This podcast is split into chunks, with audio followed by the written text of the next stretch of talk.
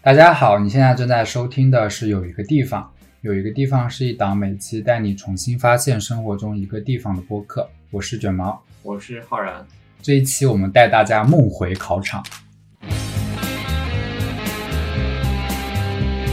衬衫的价格为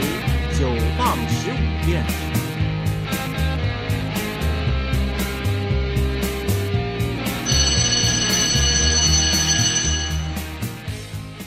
我们其实离高考已经多少年了？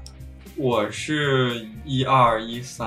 呃现在已经透底了。嗯，经历过高四的浩然同学，呃哇，十年了，印象都不太深了。就是当时考试具体经历了一些什么事情。现在你不会时常想起来吗？但我们不是每次聊天，如果往回聊，记忆开始复苏，你就会又想起高考以及高三快到高考时候那阵子的一些经历。我想一下，为什么我记不起来关于高考其他一些比较细节的东西了？嗯主要是因为我参加了两次高考，嗯然后每一次都有事件发生，所以我就是记得那个最大的事件。嗯，那也算是记着呀。其实这几年疫情，感觉高考受影响也挺大的。我都不敢想象，不说考试嘛，嗯因为就疫情影响你整个备考阶段的那个学嗯学习的成果，还有心态的部分，我觉得都蛮严重的。嗯，有的时候想，每年到六月份这个时候，我们多多少少都会在回忆起很多年前的那个事件，你就知道高考这件事情在我们人生中和我们记忆里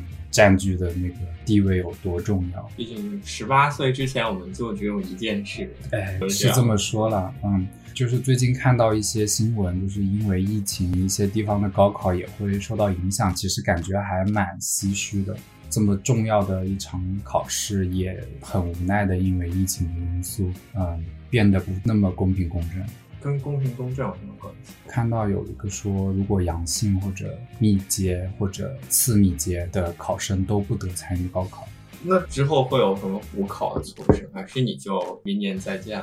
也未免太过绝情，对吧？嗯特别尤其是因为我是考过两次的人嘛，嗯， 就是我就深知那个精心准备了那么多年，然后你要说再来一次的话，或者你连来第一次的机会都不给你，就直接让你再去多煎熬一年，那个感觉其实应该是蛮绝望的。嗯，是。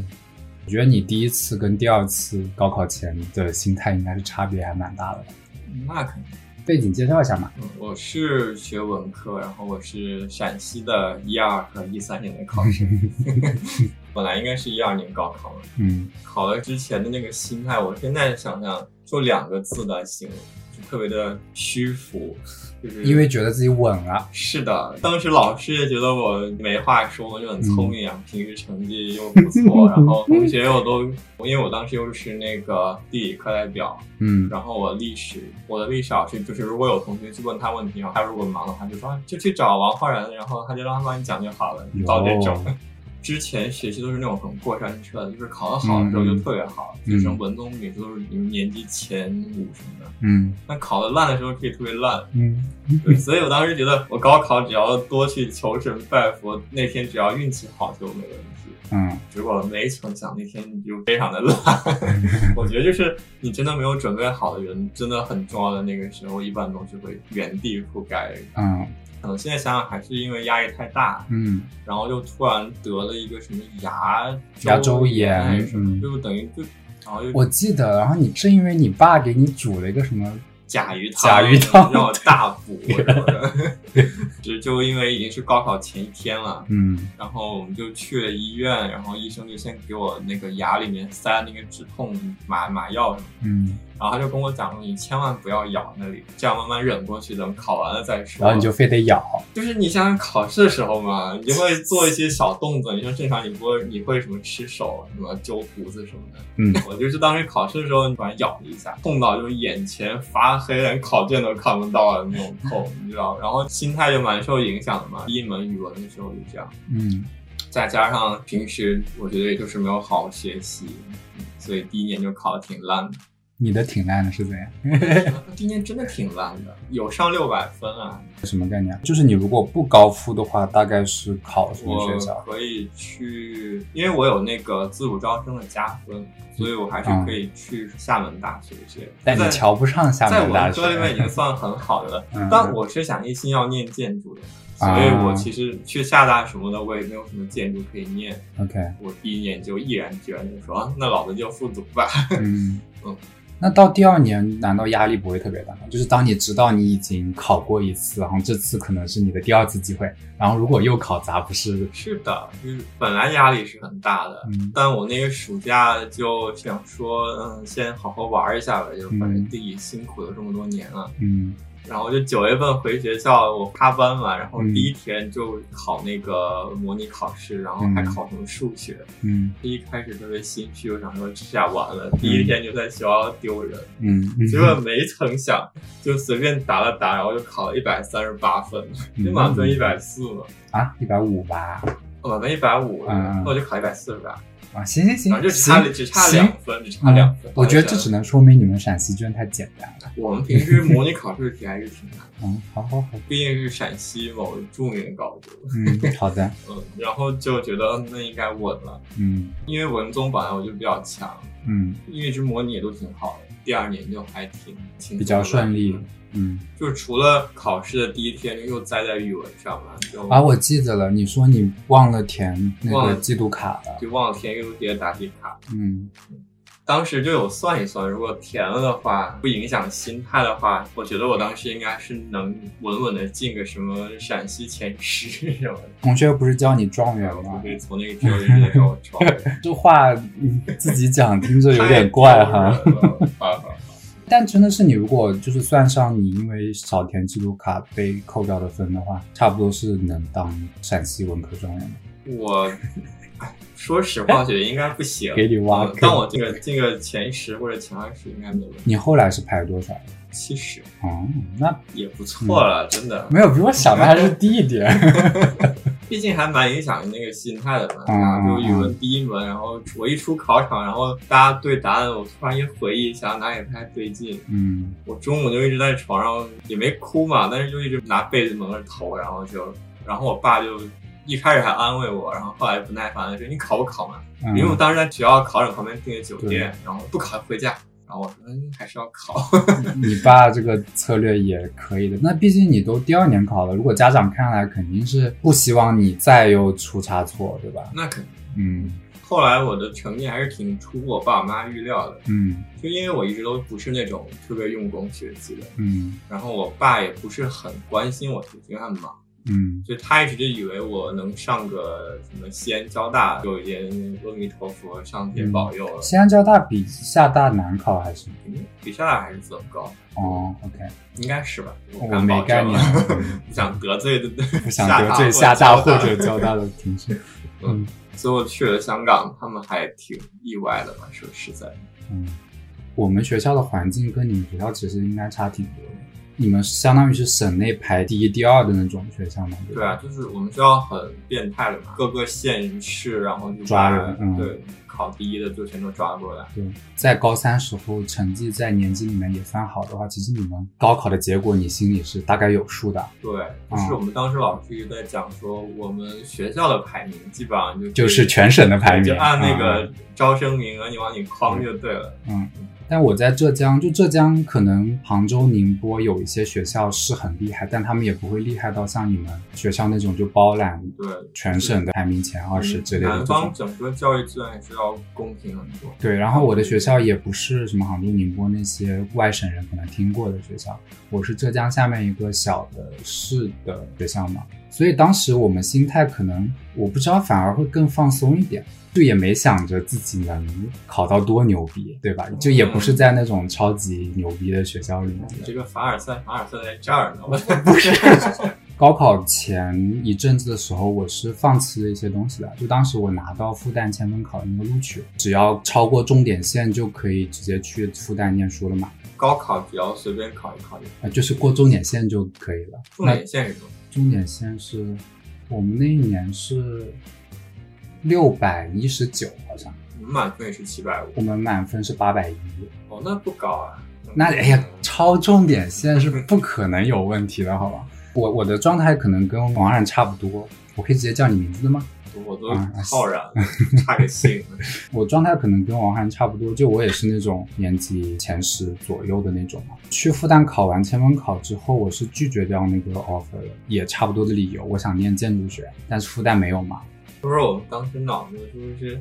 不是 怎么想的都一心这么执念的想要念建筑？我但我那个时候也有一点那种感觉，就是说啊，复旦我考一考应该能还是能上的，应该还是稳的，所以我就没多想，但反正就拒绝了。然后当时我们学校大概还有另外四五六七个。就是拿了复旦的录取的同学，再就看到他们在高考前就已经开始，就基本上可以玩了嘛，或者他们有些人开始直接看大学的高数啊嗯什么的。周围的朋友有的时候就会来揶揄我，就说你看你何必呢？你 就盯着想去念建筑，就放弃了这个机会，然后让自己还很辛苦。但说白了，我可能是放弃了复旦的录取之后，我才非常努力的开始要复习，因为我的语文很差，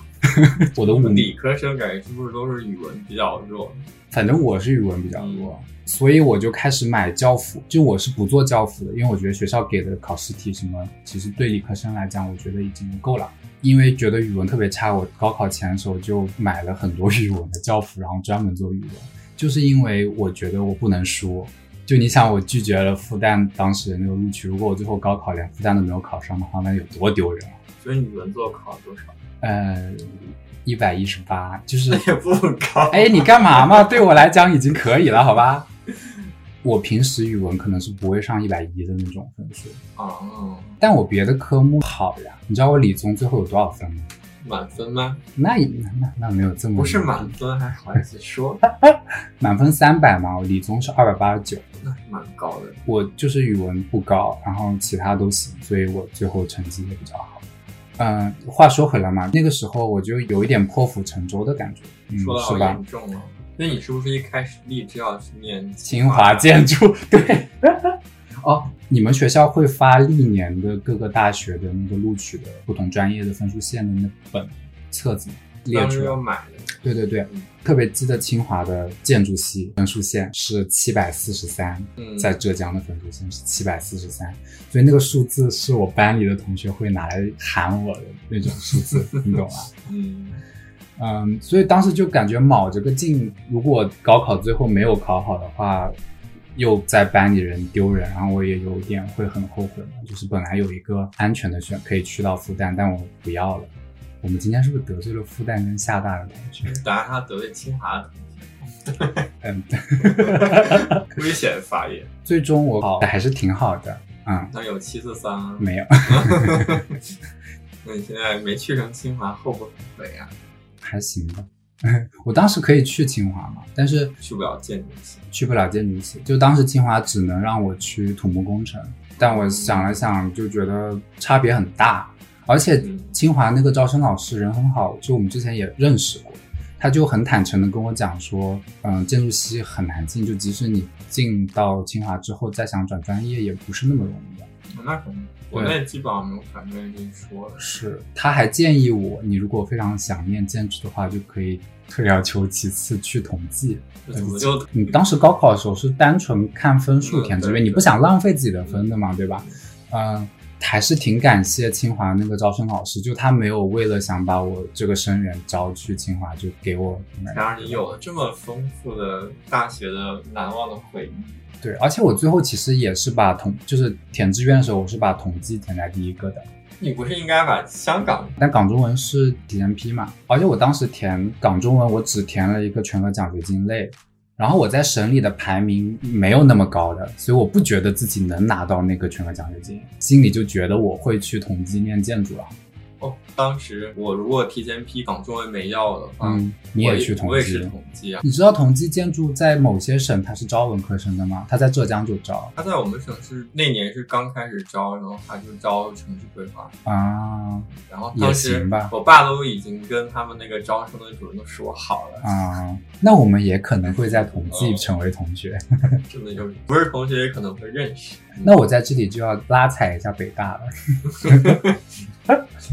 就北大清华的老师，他们是在高考后就会开始给就是省里排名前面的同学挨个打电话的嘛。对，然后北大那个招生班老师打电话来的感觉就是，我赶快给你选一个专业把你塞进去，然后你就来我们学校。这也属于正常操作呀、是，但是因为我跟清华那边那个老师之前那个校长实名推荐的时候有面试，已经认识过他了，然后所以他有记得我，然后我就觉得他是真心的在给我建议，他也不会觉得说啊你一定要到我们学校来，他会真的有帮你在想嘛。但北大那边就感觉把你当一个数字而已。对一般的高考学生，就是他们如果没有特别明确的兴趣爱好的话，是我觉得就首选提到那肯定是你，只要能把我塞进北大，什么都可以。对对对，当时北大因为北大没有建筑 系嘛，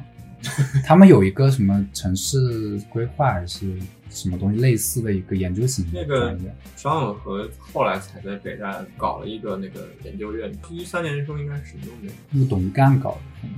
不太清楚。嗯，然后我当时有另一个兴趣是生物，我还是我们学校的生物课代表嗯，啊，不，不是我们学校，我们班的生物课代表。嗯，一脚选错行，就北大也说，要么你也可以来念生物，然后我当时也在纠结，觉得在国内北大的名声还是很好听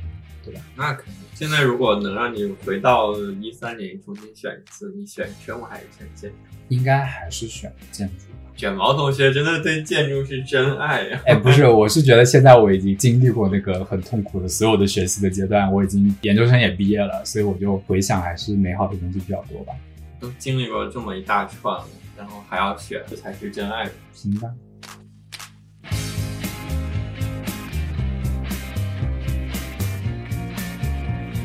考语文的前一天晚上，就是高考第一天的前一天晚上，我们宿舍半夜有一个同学突然开始大笑， 然后干嘛他就是躺在床上突然开始笑。我问他怎么了，他就停不下来，他就一直笑，最后闹到我们整个寝室都觉得莫名其妙，然后开始大笑，然后我们四个人就在寝室里一直笑，一直笑。我还挺能理解这件事的，这压力大到一个地步，然后但是是就是我觉得有时候是压力太大了之后，嗯忽然你就释怀了，对对对然后会莫名其妙的会想到一些会让你也不知道怎么就会莫名其妙地很开心的事情，嗯然后你会嗯想笑。这就是我最近有时候会突然出现的状况。其实学校里面的策略就是让我们尽量按平常心对待，就他也会建议所有本来住校的同学就一直住校，也不要特意去外面的宾馆住什么的，给你营造一种这件事没有那么巨大的的刺 假象的假象。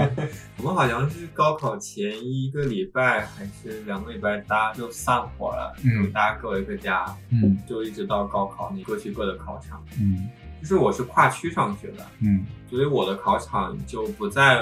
我学校那个区。哦，说到这儿还有一个很好玩的事情，因为我是跨区上学，啊所以我名义上我是借读的西蒙阿附中。然后我为了高考，我要在我那个区重新挂一个学校，啊就是假装我是那个学校的学生，然后就是把我的那个学籍要转回我自己的区， ，OK，然后你才能考试。嗯高考结束了之后，然后我不是考了全省七十嘛，嗯然后是我们那个区第一，然后那个学校还给我专门，那你能个区不是很行啊？然后还专门做了一个那个 真的啊横幅挂他们学校门口，然后说什么呃，在我们学校考试的某某同学，然后拿了什么多少名什么的，我靠，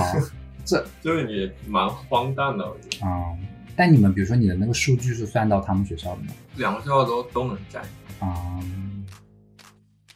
另外一个比较能想起来是答题的时候，答着答着就突然开始看周围的学生，啊、我也喜欢，会有一种离别人都很遥远的那种感觉。是。我像一个孤岛一样对在那里。一晃神，感觉会突然跳脱出那个状态，你会觉得啊，我在这里是在干嘛？就会觉得很莫名其妙，大家会被某一种机器压着，然后嗯需要把这件事情做完。然后我当时有跟你差不多的感受，我好像是答数学的时候，就是我做完了，然后有一些时间我就开始检查嘛，那个时候开始跑神，然后我就抬头看到建华老师，跟他对视，差不多有点对视，我就感觉他的眼神也很空洞，他，我感觉我应该是面无表情，因为你那个时候也也不可能笑出来，也不可能怎样。然后他看着我的表情也是挺面无表情的，在这个场合我们都不应该有任何情绪。其实你有没有每过了一个阶段，就有时候会觉得记忆好像被清空了一次一样，细节的东西真的完全想不起来。不会一直记着吧？但是比如说我们现在不停的聊，不停的聊，你会慢慢想起一些细节来。有一些时刻就是那一个瞬间就记得特别牢，就比如跟监考老师那个对视，就变成我脑子里面高考这件事情的一个切片。那我就是第二年考文综，嗯因为那年文综超级难，嗯开考然后我就一直在写写写写写，然后写到最后一道题刚写完，然后就打零直接交卷，就完全也没有时间稍微检查选择题是什么，我选的就真的就一遍过。嗯，结果后来对答案的时候，我选择题就只错了三个，政史地各错一个。哎就，是我理科选择题全对。哎，总之运气还算挺好。文综只错三个选择题，感觉应该已经是最好的状态。所以你就没有估分了，是吗？文综其实稳，文科成绩都不会太差。嗯，陕西是估分后填志愿还是初分后填志愿？初分后题，哦，那我们是一样的，所以就估分其实没有什么意义，就只是让自己心对安一之下。前我记得高考后也是估完分，我还挺开心的，没有失误嘛。高考后就真的是有一种解放了的感觉。我记得我们当天晚上学校就办了那个毕业典礼，马上要毕业典礼呢，我们是什么都没有。嗯，还挺好玩，大家都发了一件白色 T 恤，然后互相在 T 恤上面签名。就我现在家里有一件同班同学签好名的那个 T 恤衫，我们就直接签在我们那个已经穿了三年的那臭个不拉几校的服校服上，那也挺有意啊我义对的那呀。个我觉得是比新发更有意义吧。我们有校服吗，就我们是不要求穿校服的，所以我都不记得好像有有没有校服。我们是高三学生可以不要求穿校服。啊、那我觉得这件事就非常的奇怪，就高三有什么特别的吗？就是可以特别到不用穿校服。哎，你说这个，我们高三甚至宿舍都好一点。高一、高二住的宿舍是八人间，八人间，然后中间连一个盥洗室。然后高三之后就搬进有点像大学宿舍那种，就是四人间，有四人间里面还有自己独立的那个洗澡的地方、卫生间，要伺候好啊这帮高三的大爷们。 啊，还有一个我很喜欢的是是，就是你们学校会不会有那种高一、高二的学生给高三喊话的那个环节？ 哇，这些我们什么都没有。啊、我们我们有，然后我当时是高二的时候要给对应的高三班级送一个海报嘛，所以有人给你 表 扬。不是，我就有可以去画室嘛，然后我就抓着我们班的一些同学，我们就翘晚自习，然后去到画室，很用心的在画那个画，也不完全是为了要送给高三的人，就我就喜欢画画嘛，所以就想把它画好了。结果那个海报送给高三那边之后的第二天就下暴雨，然后那个海报就被打湿了。哦，这个我想起来了。然后之后我就挺难过的，就用用心画了很久，我觉得画了一整周的时间，是很大，大概有三张 A 零纸铺起来的一张巨大的展板，上面贴上了那个三张海报，沈萌在用力的给我比划。然后就被雨打湿了，然后之后就不知道去哪儿了，我就其实挺难过的。等到高三之后，我们会搬进高三在的那一栋好一点的教学楼。我就从高二十八班搬进高三十八班，然后就是在高三十八班他们之前的教室里面。然后搬进去之后，我就在他们的那个讲台底下的那个抽屉里面，发现了被他们修补好的我画的那个海报。然好后感动。对当下其实是很感动，就是觉得自己的用心有被他们认真对待。嗯，这个也是我一直记到现在的一个小的细节。我们学校就无聊很多，啊也没有什么板报，也没有社团，什么都没有，大家就在办这些戏。哎呀，我们当时还有办文艺晚会，还有办合唱什么的，这种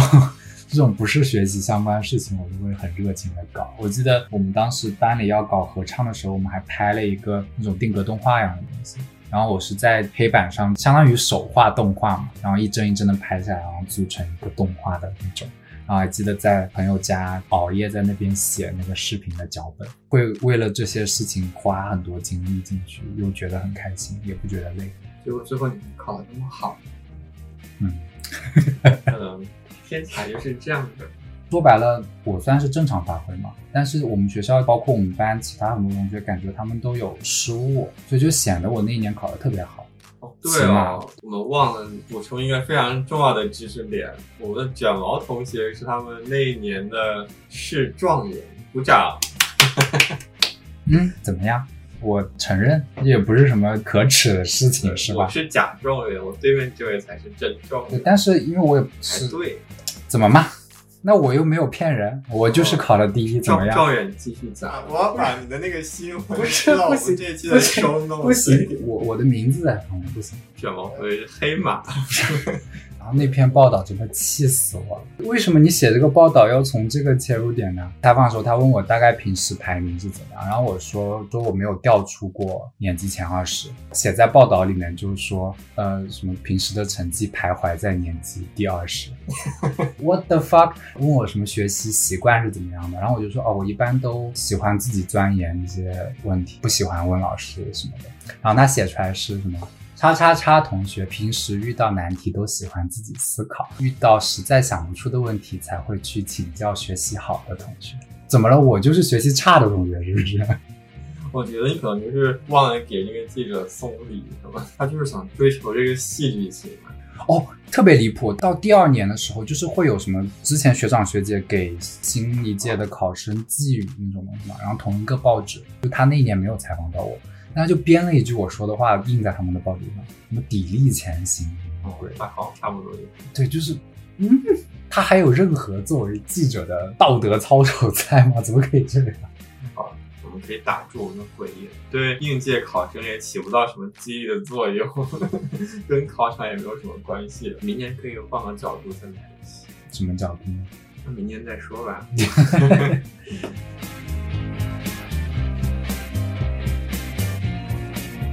好，那我们可以嗯进到下一个话题，其实是我们的题目——考场。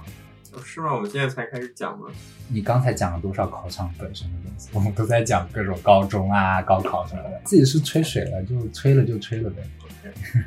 嗯，讲考场，思考了一下，很少有专门的空间是在设计出来的时候就是被当做考场的，对吧？一般都是从别的功能转换成考场，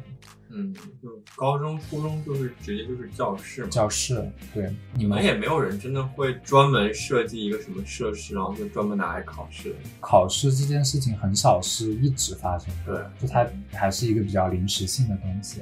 而且能当考场，只需要满足一些要素就可以了。主要就是去防止大家有抄袭的机会，嗯有足够大的空间能容纳那么多人，嗯基本上这样就够了。嗯，其他什么硬件、软件好不好的，其实也就是好一点，你做的舒服一点；不好的你就忍一下呗。反正考试也就一百二十分钟就结束了，一场电影，哇，一场考试就是一场电影。你现在想想当时怎么能在一百二十分钟里面把语文卷答完？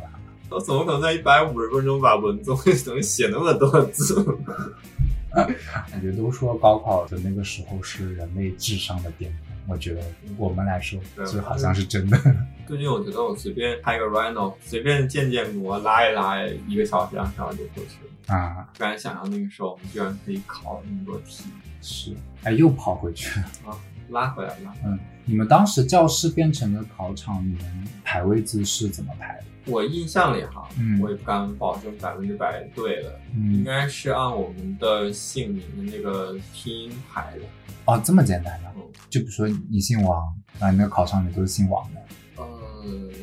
好像也不是，但我也没有具体考证过，因为我们有一共有十八个班，嗯大多数我也不认识。嗯依稀记得他好像就是什么王啊、吴啊这些都会在一起，啊、嗯，那就是呗，应该就是啊、所以你们基本上每次都会是同一批人在同一个考场里面，这么说来应该是那不会有一点怪吗？ 大家一起来考个试嘛。因为我总感觉考场每次都要给你营造一点点陌生的感觉，理应是你进到一个封闭的隔绝的空间的感觉。可是你为什么觉得这件事很重要？嗯，我也不知道。因为我当时要去考试模拟，肯定很紧张啊，所嗯以周围其实是不是我认识的人，我也没有特别在意。那因为我们学校其实是完全随机的，然后每次去到的考场其实也都是跟每次不同的人会打散的。嗯，嗯，然后那个精神的转变状态还是蛮明显的，就是你明确的知道这是一个考场，它跟教室不一样，桌子也会摆成一个不一样的形式啊。我们也不会，嗯就是平时坐两个人考那种大考，就坐一个人，就这样。我们是会把桌子都隔开一定距离，然后桌面一定会清理干净嘛。其实本来坐两个人的空间嘛，啊、你现在其实坐一个人嗯少一个人，其实已经周围也隔是开也了是两个人，嗯嗯嗯再加上走廊，我总是觉得那种有点陌生化的感觉是必要的，会有一些对仪考式场而感，言，对一一种庄严感、严肃感。就仪式感。到了大学之后，其实也都是别的地方改造成考场。我们记得我们在中大的时候，很多考场都是在那个体育馆里面进行的。我在体育馆也考过两次。大一不分专业的时候，我们学校要求我们必须要报一些那种大学通识课。啊，同时，然后当时我选了一个生物，我不知道我怎么想，就是病理学。我的妈，然后我们最后是在一个阶梯教室里考的，要幸亏我们是在阶梯教室怎么啊了怎考么的了，我能看到我前面的同学。哎，你这个，人要不然我就 死。这么骄傲的讲自己作弊的过哎，程，真的太难了，就是那些人体器官，然后各种疾病，然后发病症状，全都是英语的，你都得背过。因为我是学建筑的，我哪有时间背那些东西？ 哦我也在阶梯教室考过，反而我觉得更怪一点，因为它是没有让我觉得有差别。平时去听课的时候，可能差不多也做成那个样子，是，对吧？然后考场的时候，只是它强制限定你一定要隔开而已，嗯，我觉得就是在体育场考试的时候会特别的紧张。奇怪和紧张。是因为那个陌生感很强，独立的一个个的桌子和椅子嘛，然后都按一个网格状摆开，然后一个场里面大概可能有上千人吧。对，嗯然后我觉得那个气场尺度和比例是不对的。对，因为它空间很高，对体育馆又宽又高又大，嗯，跟我们一般的那种学校的教室比的话，你会感觉在里面很不舒服。嗯嗯然后再加上，因为考试本身它那个严肃感会加剧你在那个考场里面那种不适的感觉。嗯，觉得当时让我特别不舒服的是，为什么当时在大学的考试比在高中考试的监考还严？你想想，那个监考老师跟学生的比例，那个浓监考浓度也太高了。啊，对，对高中的时候，也就是你一个老师在讲台上坐着看着全班嘛。嗯，就算高考一个教室也只有两个老师，对啊嗯，当时我们不是按就是一个方阵嘛，每一个竖排的尽头，就是前后都会有两，都各有一个没有老师这么看着多你？吧？有有有，隔三四排才有一个吧？不，你每一竖列嗯的最前面有个人，从最前面一直往后看到最后面的，嗯然后你的后脑勺，你的最尾边有一个老师坐在后面一直往前看的。嗯嗯只要任何一个人探脑袋，都特别明显会被两个人抓到， ，OK，对，非常严。然后我记得当时我那个考场有一个人就是在作弊被抓到了，嗯，然后他就被叫走了。这个插曲会让整个考试的气氛变得更加更加的凝重凝重哦很可怕。我觉得那个考场里面，你刚说到尺度感嘛，就它空间很高，那种被监视的感觉可能会更明显。对，高的空间，如果你在里面坐着的话，其实是不舒适的。然后有太多感觉你无法注意到的空间存在，你会觉得有大量你未知的东西在那，然后你就会有一种一直被监视着的感觉嘛。可能他们这也是为什么他们设置在那个体育馆里面的一个原因， 那我可能觉得那已经是只是为数不多能找到的能容纳容纳这么多多人的地方，但是会有一些这种叠加的意外的效果。是我们之前不是聊电话亭的时候也聊到过那个放 panop 晴天叫什么 panopticon，嗯其实那个好像跟考场的意味是挺像的，其实把那个环形街拿来当考场也挺好。的，嗯， 但是很少有现实中能够真正找到那种形式的空间，能够直接转换成考场。有那么一个空间，你不会拿来给你当考场。是，体育馆改造成考场，感觉还挺常见的。你知道香港他们考 SAT 是在那个亚博亚洲博览会是里一面个，我从来都没有去过的地方。你没去那期间看过演唱会吗？我人生就看过一次演唱会，大哥，哦还就是被你拉去台北看的，嗯哦，然后还是露冒着天的倾盆大雨的那 看演唱会，跟傻的一样。香港 SAT 那个考试，就也是一整个场子里面可能有几千个人的那种巨型的考场。真的是在那种场合，那种考试我是没有经历过的。嗯，大学体育馆里面考的那种，其实也比较接近了嘛。就是亚博的体育量跟大学体育馆，大学体育馆也没没办法跟那种展展览场馆比。嗯，也是。今天白天跟我室友聊，说我今天晚上要去聊那个考场的话题。就他是学呃会计学金融的嘛，所以他考 CFA，在伦敦这边的考场就在你家附近那个 Excel 那里。嗯，然后里面也是，他说可能那一一个考场里面有大概五千个座位。我感觉在这种体量特别特别大的空间里面，你每一个人就更加变成一个数字的感觉。整个考试这个考场就像某种程序一样，嗯考试其实本身也就是一个本身机器也就是了对吧对。但某种程度上，就是考场是为了考试所布置出来的嘛。那它对空间的唯一要求，好像就是保证这个空间的公正性，通过某种布置来杜绝作弊的可能性，所以它才会需要把人和人之间隔得很远，然后需要有一些监视的人存在。然后甚至比如说像高考的时候，它还会在考场里面布置那种信号阻隔器嘛，就是你是任何电子设备是不可能发出信息的。啊，对对，我们高中的时候老师也有那个，就在每个班外面就放。不至于吧？你说真的正常平时自己考试的时候也这样吗是？的是的嗯哦，其实你觉得考试作弊，你做过吗？我应该做过吧？就是那种平时无所谓排名的考试，我就无所谓。考排哦名的考试，你觉得不，就是我是这么觉得的，就是如果你平时只是自测或者班级里面随便那种考试，我知道我自己会或者说怎么样，我懒得做的话，我就不想花精力去搞。而且那种情况下，我也不觉得作弊有什么问题。但是，一旦这件事情我认可它需要是绝对公正公平的话，我就不会作弊，而且我也会很反感别人作弊。哦，那我想说我是做过很多弊。你说，你说，嗯，嗯，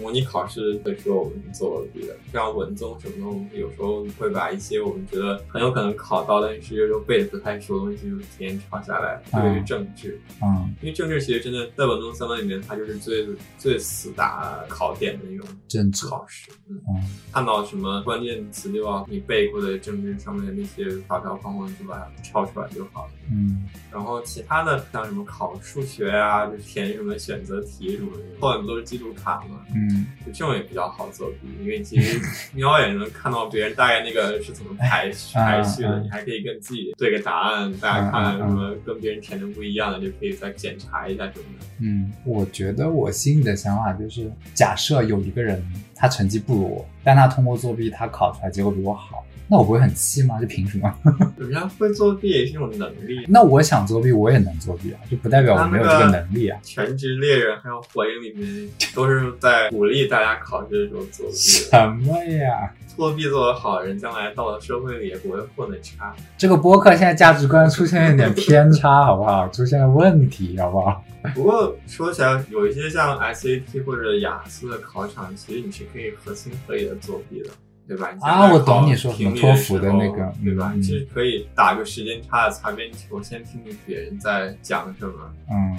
是它规则的灰色地带，相当于。嗯，其实是有概率，其实你听到也没有什么用的，嗯，你看过《天才枪手》吗？肯定看过。就它里面不是也是雅思作弊，让他打的是不同的时区的那个时间差吗？对他好像飞去悉尼还是新西兰反，正最早的那就新西兰，嗯嗯，飞去新西兰考试，然后把答案传回国，然后这还是真实事件改编的呢。啊，就是因为他们这个真实的事件，然后雅思后来开始搞那种就题库，然后会随机放题啊，就每个人人考的其实不一样，是吧？嗯，对，每个人考的不一样。嗯，然后他会按那个拉克尔就搞权重那种嘛。如果你前面都答对了，那好像是托福、啊，后面就会把题库里比较难的题标出来。这是 GRE，哦，GRE 对嗯对， ，GRE 就是说你如果做题，如果感觉自己越做越简单，那你完了，对因为你掉进低分库了。对，嗯这还蛮智能的，其实。嗯。其实这样考试，我觉得可能是比那种一个卷子考所有人，就更能体现那种公平公正的。对，是一种通过这种新的科技跟一种新的计算方式，去把原来那种考场的窒息感消解掉了。嗯就是你可能现在就是跟别人肩并无关肩坐在一起，但是你也没有办法作弊，嗯嗯所以你不需要去耗费精力跟时间去安排一个那么隆重的考场。嗯，哎，我觉得你说的这个有道理，就是刚不是讲说，感觉考场的唯一要求就是保证某种公平性，然后杜绝作弊嘛。那么其实这件事情不一定要从考场的设置上完成。对，你刚说如果每个人的题质是不一样，那我就算我盯着你的屏幕，我们做的题是不一样的，我也抄不到你是，啊、这这更能把你的货真价实的水平去考出来。对，我我就感觉你如果光靠把人隔得很远，然后再增加监考员的数量，你怎么赌？道高一尺，魔高一丈，就是对啊作弊的方法都会出现的像。那些最夸张的，不是就直接从源头下手嘛，就啊直接买通老师不就好了？哦，对，但如果像你刚说的，就通过别的手段让作弊这件事情本身失效的话，对对。讲到雅思考试，我体验还蛮独特的，嗯因为我是呃一九年考的嘛嗯，哎二零年考的，嗯就是刚好是疫情期间雅思恢复之后考的，然后我当时在香港嘛，嗯，雅思就是还有托福都是在一个机房里考试嘛，雅思是指对吧？没有雅思可以选纸嗯或者电脑，我有点忘了我雅思但是电什脑么出问比较考的，快，那我可能考的多。因为那一年是疫情嘛，嗯你去考试的时候，它是出于那个疫情的因素，然后就是会把每一个地方都拿一个纸箱子给罩起来。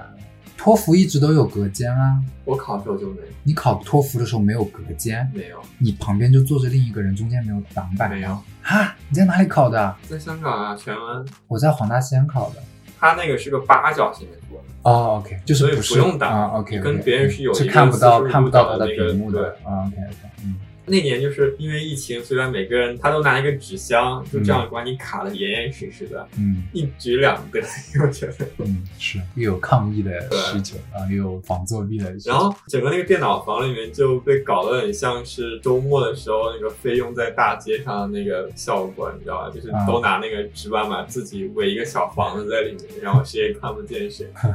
这还蛮好玩的那一面。嗯，啊，我刚刚不是说感觉托福跟雅思区别最大就是口语嘛。我刚开始以为我就是托福对着机器讲会有点尴尬嘛，雅思跟人雅思跟人讲也尴尬，因为我以为他会跟我对话，但他不跟我对它哦话其。实是它是个机器，对它只是期待你就把一些句子自己要讲出对，来。然后我后面真的是自己要在那边强撑着讲完那几分钟，他就在对面一张 poker face 那样看着我。嗯所以雅思考试口语真的很看人，我觉得考雅思之前，我坐在那个香港公园，当时给我发微信说你快要吐 我了，真的，我 然真后我在的，想，我在卷毛至于，我就考个雅思嘛，至于吗？我我就经常会在一件考试或者什么事情之前会特别紧张，然后到特别临近它的时候，我就突然平静了。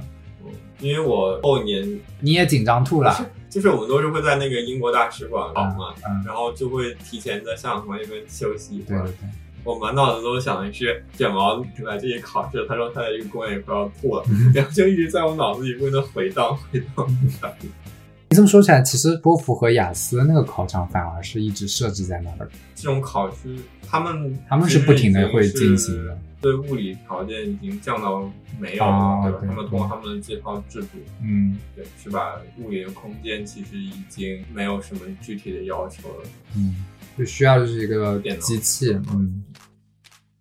自从念了建筑之后，我们的考试的形式其实就跟班想象中差的蛮远的。可能都不会把它叫做考试嘛，但它确实还是一个考试。是一个 assessment，反正我现在读研究生，我在我们学校，嗯它的那个 final 就叫 final examination， ，OK，好像我觉得它那个形式也真的很像一个考试。那你说说呗，嗯，我先从头讲。你嗯看，我们本科建筑系的考试，大家会把自己建筑项目的图纸、还有效果图、还有你分析图，你把它印出来，嗯钉在我们的一个专用的一个地面墙上。嗯考试的当天，就是底下有围着一群考官，学校内部还有学校外部的建筑公司里面请来的一些建筑师，就对着他们把你的 project、把你的作品讲一遍，嗯然后他们会点评，等大家都结束了之后，他们就会再挨个把每个人的作品看一遍，然后给他们打个分，就嗯结束了。就是一个很靠嘴讲，而不是靠手写的过程。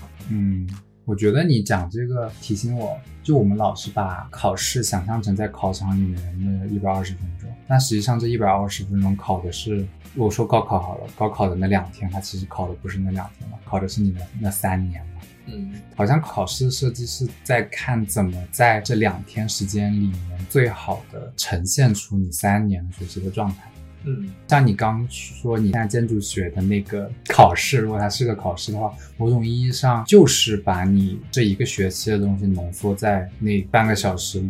所以也是考试的一种形式。我以为你是要讲说，我们以为考试其实就是在答题，那我没有这么肤浅，我 其实考试说白了就是一种去评价我们一个阶段人做对的事的一对对个形式，嗯所以其实任何跟评价有关的东西，它可以都是一种考试。 对。而且考题是表象而已嘛，它要考的并不真真正正是说你会不会答这一道题，它要考的是你会不会这些知识啊。天呐，你现在讲得好像高中老师哦。 啊，真的吗？ 可能突然理解了高中老师的 呃说法，我觉得有道理的嘛，就是对设计考题的人有一个考验，就他怎么样能够设计出能够展现你真正的能力的那种题目嘛。而且我觉得到了大学，甚至到现在研究生阶段的话，考题这这个东西本身就越来越少了，嗯，更多的是你自己去想用什么角度和一个什么形式去告诉别人你学到了什么，你做了什么，嗯自己去设计一个打引号的试卷，嗯，然后自己把答案填进去。对对对，换一个我我想这件事的想法的话，就是考题作为一个表象，它所反映出来后面的本质，你的能力的东西。当这个表象越不那么的具象的时候，它反而能考察出来的能力是更好的。对，包括作弊这件事情的产生，也是因为考题这个表象过于的具体了。是的，他只需要用某种方法去 fake 那个考题的答案。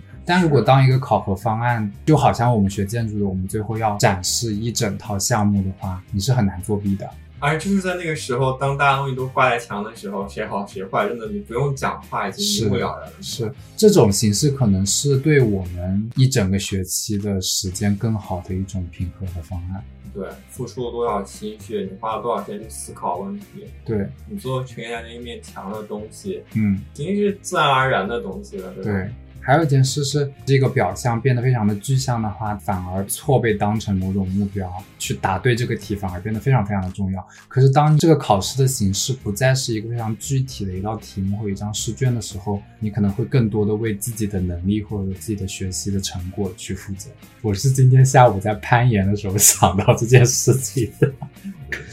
我想到我们今天晚上要录这个嘛，我就在想，那作弊这件事情为什么会产生？是因为作弊能够让你达成某种捷径，但是我在攀岩的过程中，我是不会允许自己去作弊的。哦，我给你解释一下，攀岩就是就只能我知道攀岩是什么，只能踩某种颜色的石头，然后一直到顶嘛，然后在中途你是不能用别的颜色的石头的。但这个不能，并不是说你真的不能。那我不小心脚踩到一下又怎么了？但是在这个过程中，我就是会逼迫自己不去用它，我不会想自己去作弊，因为我在享受爬的这个过程。嗯我们卷毛同学连攀个岩都是一场人生的试炼。那说说白了，我们这期就没怎么准备，那我就下午的时候就开始紧张想，那我晚上要讲些什么，对吧？嗯，但提到就是我们建筑学的那个评核方案的时候，我就突然也想到这件事情。之前好像跟一个学商科的朋友在聊天的时候，也聊到过这个话题，我们就在讲各自我们找工作的面试，嗯，对他们来讲，他们的面试可能准备东西要很多，做什么群面的 case study 啊，或者干嘛干嘛，好像能够针对这个面试需要有很多准备一样。但是我就说，其实对我们来讲，我们面试好像没有那么严重，因为我们需要的是一本作品集嘛。然后那个作品集其实凝固的是你过去可能五年或者六年对，所有的项目，所以其实我们的五年六年一直在为面试做准备。就是整个做设计类的朋友们，嗯，所有的思考都是平时一点一滴的东西，你也不可能说我去面试的前一天突然就获得了一些什么对设计的感悟或者什么思考。嗯平时没有看书就是没有看书，嗯没有画图就是没有画图，嗯。你没有试错，你就是不知道有些事情就是不 OK。嗯，有点像在讲写论文跟考试的区别。写论文其实也是考试的一种形式，对，，但它也是把考试的过程都放在你平时的查资料这个过程里面，对写论文有点像我们做项目嘛，嗯，最后也要答辩，对，但它这种考试也就是更难作弊的。对，那反而也是对可能能力更好的一种体现。其实写作文跟做了一个设计没什么区别。嗯，我们不是经常也说我们建筑只是以建筑的手段来写论文吗？对对对，就起码在英国的学校是很像这样的，就你最后的那个 thesis，你很难讲那个 thesis 是成果还是你的 project 是成果。就是我今天的 A 做项目感触最深的就是，我很多时候我不知道我讲的是研究还是讲的是我自己的设计，嗯就是很多东西完全混在了一起。嗯嗯，到这个学校之后，所有的所谓的考试的形式又跟我之前完全不一样了。嗯大家以前都还是很像一个报告，嗯就是你站在那里，然后对着你的图去把事情讲出来，然后大家在上面听，中间那个互动交流很少。嗯到了今年那个考场的那个空间的形式完全变了。嗯，我下午回家再跟你讲，可能就是因为我们学校空间太小都了。太小了，嗯没有地方给你站着，然后底下围一群人，嗯所以我们的考场就是一个大概二十来平米的房子嘛，嗯大家会把六七张桌子围在中间，拼成一个巨大的像岛一样的桌子，嗯然后我会坐在一边，然嗯后有四五个考官，也是我们的导师们嗯坐在另一边。嗯旁边会放一个电视，嗯前面十分钟我会把我的研究和我对这个研究所做的一些我自己的设计，用一个十分钟的简报讲出来。然后我中间所做的所有的研究的一些分析图和后面我项目的那些图纸会摊在桌子上，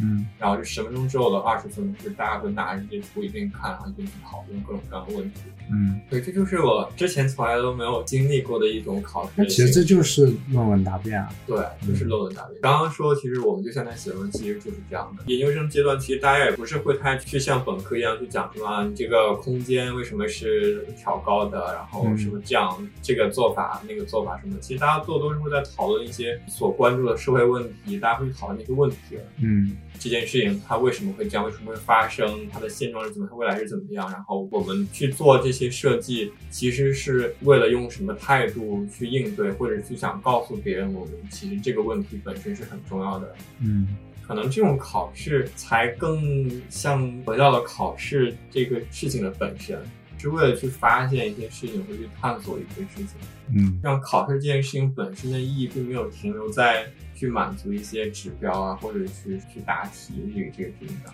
对。但是你说到指标，那其实能不能引发一个讨论，其实也是个指标。但并不是一些很实在的那种可以被量化的。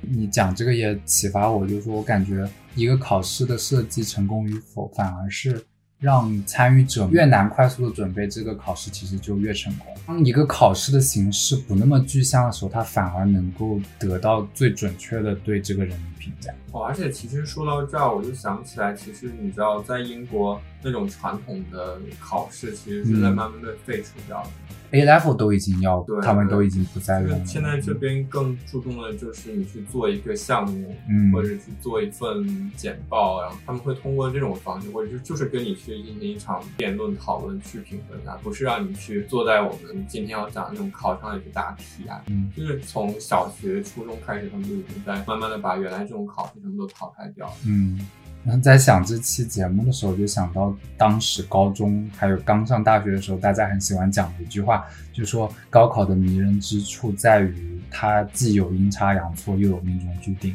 嗯， 虽然这句话很矫情，但我某种程度上还是很认同它，就是高考就是有特别多的阴差阳错。但考试作为一个考试，就是应该要避免掉很多的阴差阳错。对，并不应该因为我那天运气 不好就怎么怎么样，你对吧？你你还耿耿于怀吗？ 就算在国内也有很多不同的尝试嘛，像浙江很早之前，我那个时候英语的听力就已经是分散在高考之前考掉，然后好像有两次还是三次的机会，那么就杜绝掉一些不稳定因素带来的对你个人成绩的影响。当然这是非常低限度上就的，是还是没有再从源头上当然没有，就我只是说，其实这个虽然说是很小的一个改变，但是也是在解决减少偶然事件这个点嘛。那种对考试的价值的意识，并没有真的像这边慢慢去扭正。其实看得到，如果高考往这个方向改，这就是改成因为我最近看了很多韩剧嘛，嗯改的比较看起来制度比较理想，就像韩国那样，嗯就是把平时成绩算百分之十嗯、百分之十五，然后嗯什么课外活动再算个怎么怎么样，然后最后高考怎么加一点。但是嗯韩国还是充斥着大量的不平等、教育资源的不对等，还有在考试后面各种各样的腐败的问题。嗯韩国的补课跟中国比是有过之而无不及，嗯韩国学生的压力并没有因为这种制度的改变而减少。这种传统的考试，就是唯分数论嘛，就是一个分数一个数字的话，它有太多种捷径或者说不可能是这种弯道超车的方法能够太提高那个数字了。对太能去量化一个人的这种考试的途径，一定是有一些问题的。嗯，但这也很矛盾嘛，就我们听起来像借口，但是中国的确人口这么多，你怎么去实行一个更好的制度也很难讨论。因为当你有一个可能更全面的，不单单是数字的对人的评价的话，那代表这个评核方案也是很模糊、很难量化的。对，但这个也有它的一些问题。是那如果我就是一个不善于辞令的人嗯对，那像英美这一套，嗯很需要你口头表达和别人交流的这一套平衡方案，就对我来说就很不公平。那可能去多样化它也是一个好事嘛，就是有嗯多种评核方案。对对对，十一点四十，啊，那每次讲到后面都不知道怎么收尾。直接掐掉。 不，我们祝各位考生不管怎么说，考出好成绩。希望疫情对你们不会有太大的影响。欢迎报考环境优美的香港中文大学，谢我觉得没有高中生听过， 就这样吧。谢。就这样。呢年嚟我有幾份兼職，其中嘅一份係幫天馬迷落注，喺電話投注中心，喺裏面我識唔到朋友，翻工食飯都係一個人，我已經悶到抽筋，但要維生，我諗到一個方法抗衡。開閘前半分鐘，總有好急嘅客人。落住嘅時候夾雜粗口，聽到我一嚿雲。但佢哋越係問，我就越係斯文。我話麻煩你重複一次，搞到夠鐘開閘，佢哋就問候我屋企人。佢鬧我正一懵撚，話要叫個經理出嚟問，我都好有禮貌咁回應。先生麻煩你等等，我既緊張又興奮，同時又扮晒殷勤。喺呢個心情咁複雜嘅搏鬥裏面，我開始揾到工作嘅快感。希臘神話有一個故事，講述西西弗斯受到諸神嘅懲罰，要喺地獄不斷推一塊巨石上山，上到山頂，塊巨石又會自動碌翻落山腳。佢每日都要重複呢種徒勞無功嘅工作，直到永恆。後人有一個講法，話諸神並唔係用推石頭嚟懲罰西西弗斯，而係用觀念，用我永世都要推石頭實在太慘嘅呢個觀念。西西弗斯知道自己改變唔到命運。佢唯一可以做嘅就係繼續推石頭，直到有一日佢發現佢可以藐視自己嘅命運，甚至用享受呢個過程嚟去否定諸神對佢嘅懲罰。於是佢感覺到自己係快樂嘅。